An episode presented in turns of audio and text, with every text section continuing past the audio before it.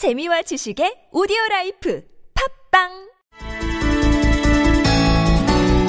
네, 박근혜 최순실 게이트로 거듭 확인된 사실 가운데 하나가 검찰개혁이 정말 절실하다, 바로 이 점 아니겠습니까?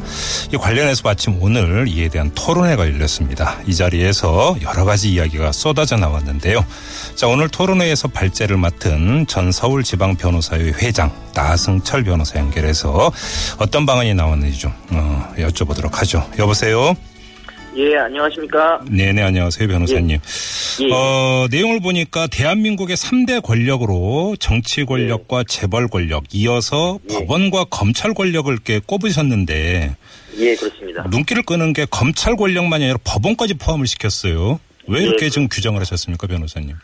예, 사실 검찰이 우리 국민들 앞에서는 이제 먼저 이렇게 보이고 먼저 눈에 띄니까 네. 예, 검찰 권력에 대해서 신경만 쓰게 되기 마련인데 예. 사실 아무리 검찰 권력이 강하다고 하더라도 법원이 검찰을 통제를 할 수가 있기 때문에 아하. 제대로 통제만 했다면은 오늘날의 이러한 검찰 전횡 사태는 없었을 겁니다. 그래서 저는 법원과 검찰은 한 몸으로 봐야지 이 사태를 제대로 볼 수 있다, 이해할 수 있다. 저는 그런 생각이었습니다. 검찰이나 법원이나 거기서 거기다 이런 말씀이신데, 그러면 저 법원의 네. 이전에 족적 가운데 좀 문제가 된다고 꼽을 만한 사례가 어떤 게 있을까요? 뭐 최근 예로 들자면은 이제 원세훈 국정원 댓글 사건이 있었는데 이거는 이심에서 공직선거법 부분이 유지가 나왔는데 네. 3심 대법원에서 파기를 했습니다.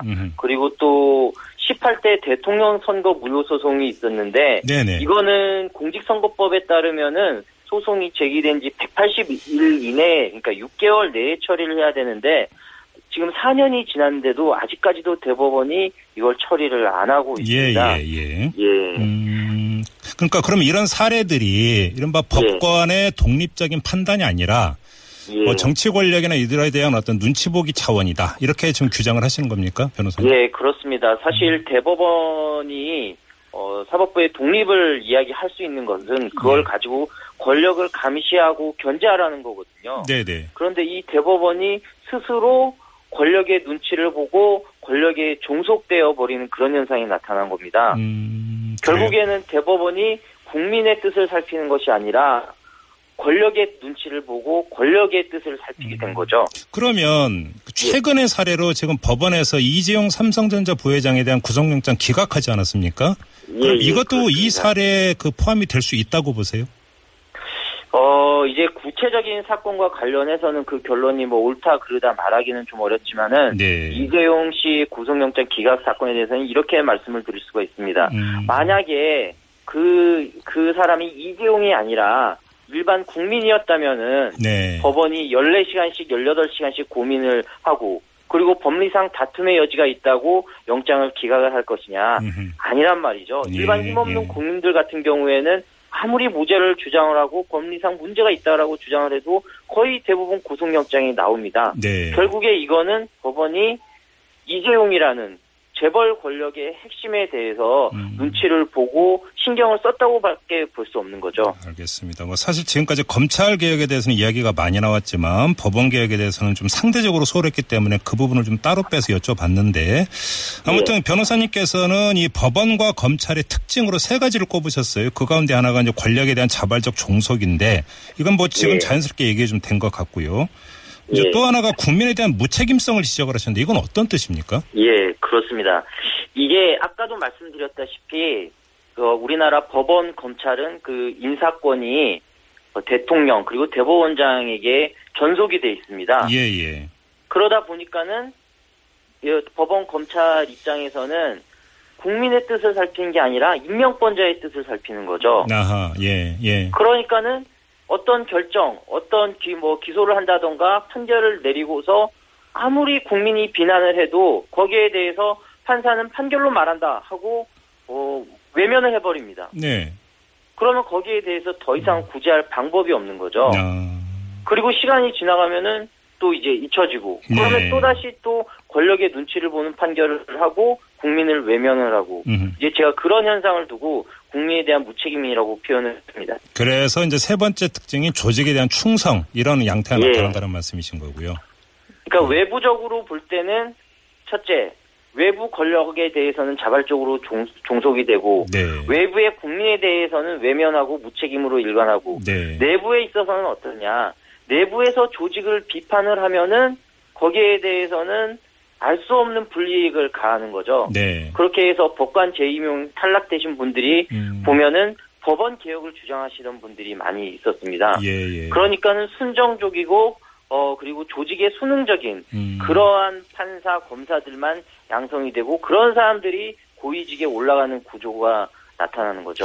근데 지금 변호사님 말씀을 듣다 보니까 그러면 예. 개혁 방안이 자연스럽게 좀 나오는 것 같은데 일각에서 얘기되는 예, 검사 그렇습니다. 직선제, 판사 직선제 이런 게 좀 하나의 대안이 될 수 있겠네요. 그래서 최근에 검사장 직선제 얘기가 많이 나오고 있고요. 예. 그리고 뭐 사실 좀 생소하기는 하는데 이제 제가 새롭게 주장을 하는 것 중에 하나가 네. 대법관에 대해서도 어떤 직접 민주주의 요소를 도입을 하자. 예, 예. 그런데 대법원에 대해서 뭐 선거로 대법관을 선출할 수도 있습니다. 그런데 네. 또 사법은 약간 또 정치와는 어느 정도 거리가 있어야 되니까 일단 대통령의 임명권 그리고 뭐 대법원장의 임명 제청권 예. 거기에 그것은 인정을 해주되 예. 그 이후에 예. 이 대법관이 일을 하다가 잘못하는 경우에는 국민이 언제든지 일종의 해고를 할 수 있는 그런 제도가 있어야 되지 않겠냐. 일종의 중간 평가입니까, 그러니까? 그렇습니다. 예. 예. 그렇게 되면은 아무리 임명될 때는 대통령에 의해서 임명이 되고 대법원장에서 임명이 됐다고 하더라도 예. 일을 할 때는 국민의 뜻을 살필 수밖에 없는 거죠. 검찰 같은 경우는요? 검찰 같은 경우에도 이제 검사장 직선제 그게 네. 이제 바로 그런 효과를 얻을 수 있는 건데 네. 지금 우리 검찰 같은 경우에는 특히나 대통령에게 많이 종속이 돼 있습니다. 네, 네. 그렇지만 그 권력이라는 건 굉장히 막강하죠. 사실 대통령도 두려워할 만한 권력인데 거기에 아무런 민주적 정당성이 없다는 게 네. 문제였습니다. 그러니까 권력과 민주적 정당성은 비례해야 되는데 그게 비례하지 않았던 거죠. 네. 그래서 민주적 정당성을 부여해주면은 그만큼 그 권력 행사가 정당화되고 그 다음번에 또 그런 정당성을 부여받기 위해서 네. 스스로 노력을 하지 않겠느냐 그런 취지에서 이제 검사장 직선제가 도입이 논의가 되고 있습니다. 지금 변호사님 말씀을 듣다 보니까 퍼뜩 떠오르는 생각인데요. 예. 국회나 정치권에서 공수처, 고위공직자비리수사처 얘기가 참 많이 나왔잖아요. 근데 예, 이 이야기가 나올 때마다 그래봤자 예. 대통령이 임명권을 갖고 있으면 결국 또 대통령에 종속되는 거 아니냐 이런 반론이 있었는데 예, 예. 그러면 공수처를 설치하는데 그 수장을 그 국민이 뽑으면 어떨까요? 뭐 그것도 가능한 방법 중에 하나이긴 합니다. 네. 이 공수처라는 제도는 사실 예. 굉장히 새로운 제도이기 때문에 네. 이 공수처의 핵심은 사실 검찰 이외에 또 다른 수사 조직이 고위공직자의 비리를 수사를 한다는 겁니다. 그렇죠. 그러니까 그 수장을 어떻게 뽑을지는 네. 사실 우리 사회에서 논의가 되면 돼서 사회적 합의에 이르면은 예. 그대로 시행하면 됩니다. 뭐 예를 들어서 그게 선거가 좋다고 합의가 되면은 예. 선거로 할 수도 있겠고요. 그런데 이제 지금 논의되는 안 같은 경우에는 예. 뭐 국회에서 추천한 사람을 공수처장으로 한다. 이제 뭐 그런 얘기도 있고요. 네. 이번 뭐 최순실 특검 같은 경우에는 야당 추천 인사 2명 중에서 대통령이 임명하지 않았습니까? 네. 그러니까 야당이 2명을 다 추천을 했기 때문에 대통령 임명하더라도 영향권이 줄어드는 거죠. 네. 그러니까 공수처장을 임명을 할 때, 공수처 제도를 설계를 할 때 공수처장 임명에 있어서도 어떻게 하면 임명권자, 특히 이제 대통령의 영향력을 최소화할 수 있을 것인가. 그게 이 제도의 네. 형태의 이제 가장 중요한 부분이라고 생각을 합니다. 근데 사실 뭐 지금까지 그러니까 이야기 됐던 게 다 국회로 가서 법률 개정이 돼야만 되는 거잖아요. 근데 예, 변호사님께서는 국회도 방조하고 있다 이렇게 지적을 하셨단 말이죠. 어떤 점에서 이렇게 보신 거예요? 예, 제가 과거 이제 2013년도부터 2015년도까지 서울지방변호사회 회장을 하면서 예. 이제 국회를 좀 지켜볼 기회가 있었습니다. 네. 근데 우리나라 국회는 뭐 장점이기도 하고 단점이기도 한데 네. 상임위원회가 합의제로 운영이 됩니다. 예, 예, 그러니까 예. 누구 하나가 강하게 거부를 하면은 그 법안을 처리를 못 하는 거죠. 네, 네.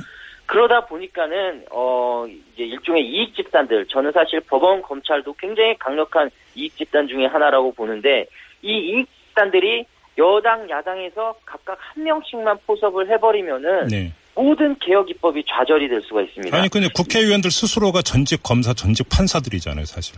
그렇습니다. 그러니까는 네. 법원 검찰 개혁하는 법안이 국회를 통과하기가 어려운 거죠. 그러면 아까 변호사님 결론 삼아서 이 점을 여쭤볼게요. 그럼 어차피 국회를 거쳐야 개혁이 되는 건데 사실 역대 정권 때마다 국회에서 사법제도 개혁한다고 특위 만들고 다 했는데 뭐 결과는 별로 없었잖아요. 바로 이런 문제 때문인데. 결과는 없었죠. 그 이제 대표적으로 아까 말씀하신 공수처 법안도 지금 20년째 통과가 안 되고 있습니다. 그러니까요. 그럼 어떻게 해야 되느냐라고 하는 문제가 있잖아요. 그러면 제가 이제 여기서 드리고자 하는 말씀은 이 이익 집단을 깨기 위해서는 결국에는 이제 국민의 힘이 필요하다는 거죠. 정말 강한 국민의 힘이 필요한데 지금 우리가 이 촛불 혁명 이 시기가 굉장히 좋은 시기다 이거죠. 이렇게 국민이 결집이 됐을 때 검찰 법원 개혁안을 통과시켜야 된다. 그렇지 않으면 또다시 20년이 또 그냥 허비되고 그 사이에 또 우리 사회는 또다시 한 번 더 망가진다는 거죠. 시간 끌기를 어떻게 그럼 방지하면서 개혁 드라이브를 걸 수 있도록 국민이 압박을 하는가. 이게 관건이다 이런 말씀이시네요. 그렇습니다. 알겠습니다. 자, 오늘 말씀 여기까지 들을게요. 고맙습니다, 변호사님. 감사합니다. 지금까지 나승철 변호사였습니다.